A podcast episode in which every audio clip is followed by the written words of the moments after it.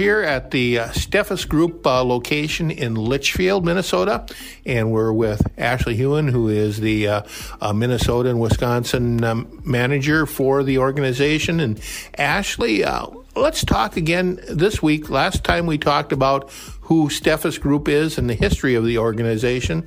Let's talk today about when you're considering selling out, uh, changing your situation, or having your situation changed for whatever reason for you, and you uh, want to consider an auction, what are some of those considerations? Well, you know, one thing is, is we always say it starts with that phone call, and and that's that's really how most of them do. We also have a contact us on our webpage, but the first step is really to get a hold of someone uh, within our office. And of course, we have real people answering the phone, and and they're going to want a little bit of information from you, and then you're going to get a call from one of our sales team members, and you know, it really starts with coming out to your place sitting down with you at the kitchen table and explaining a lot of things. And, and we take this very seriously because, you know, most people only do one auction in their life, Jeff. I mean, so it's a big deal. It, it's, it's a big deal and, and we take it seriously. And we're going to talk about some of the core values that we have that we follow. And we want to make sure that we explain the process very well for you and you really understand what's going to happen start to finish before the auctioneer shows up one day at your farm? Two main types of, of, of farm sales, if we focus on that type of a sale, uh, one being an online auction, the other being an on site live auction at your farm.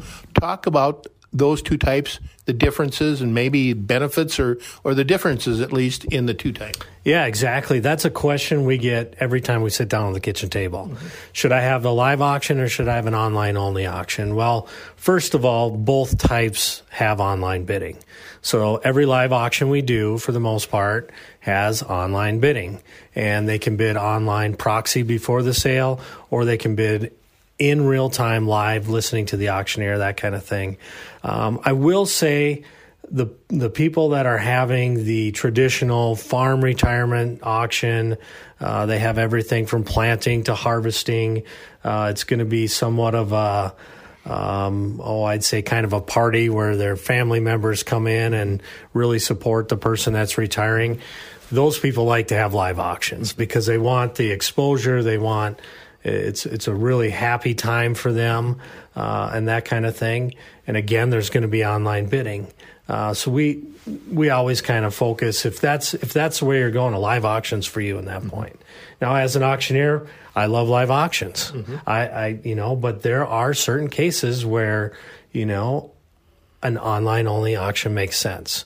So if you, for instance, if you just have five or ten pieces and and you're using those to sell because you're going to buy something else or you're doing your own trading, you know that's that's pretty hard to have a live auction just show up for 10 pieces. Mm-hmm. I mean, not not that we won't do it, but maybe it makes sense just to do an online only sale just for those few pieces.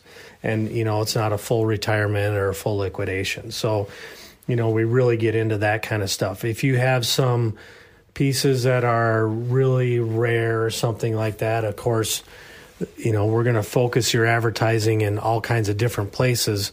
And so we want to talk about those things. And, you know, frankly, some people don't want people tramping all over their yard. Mm-hmm. That's one reason to have an online only sale.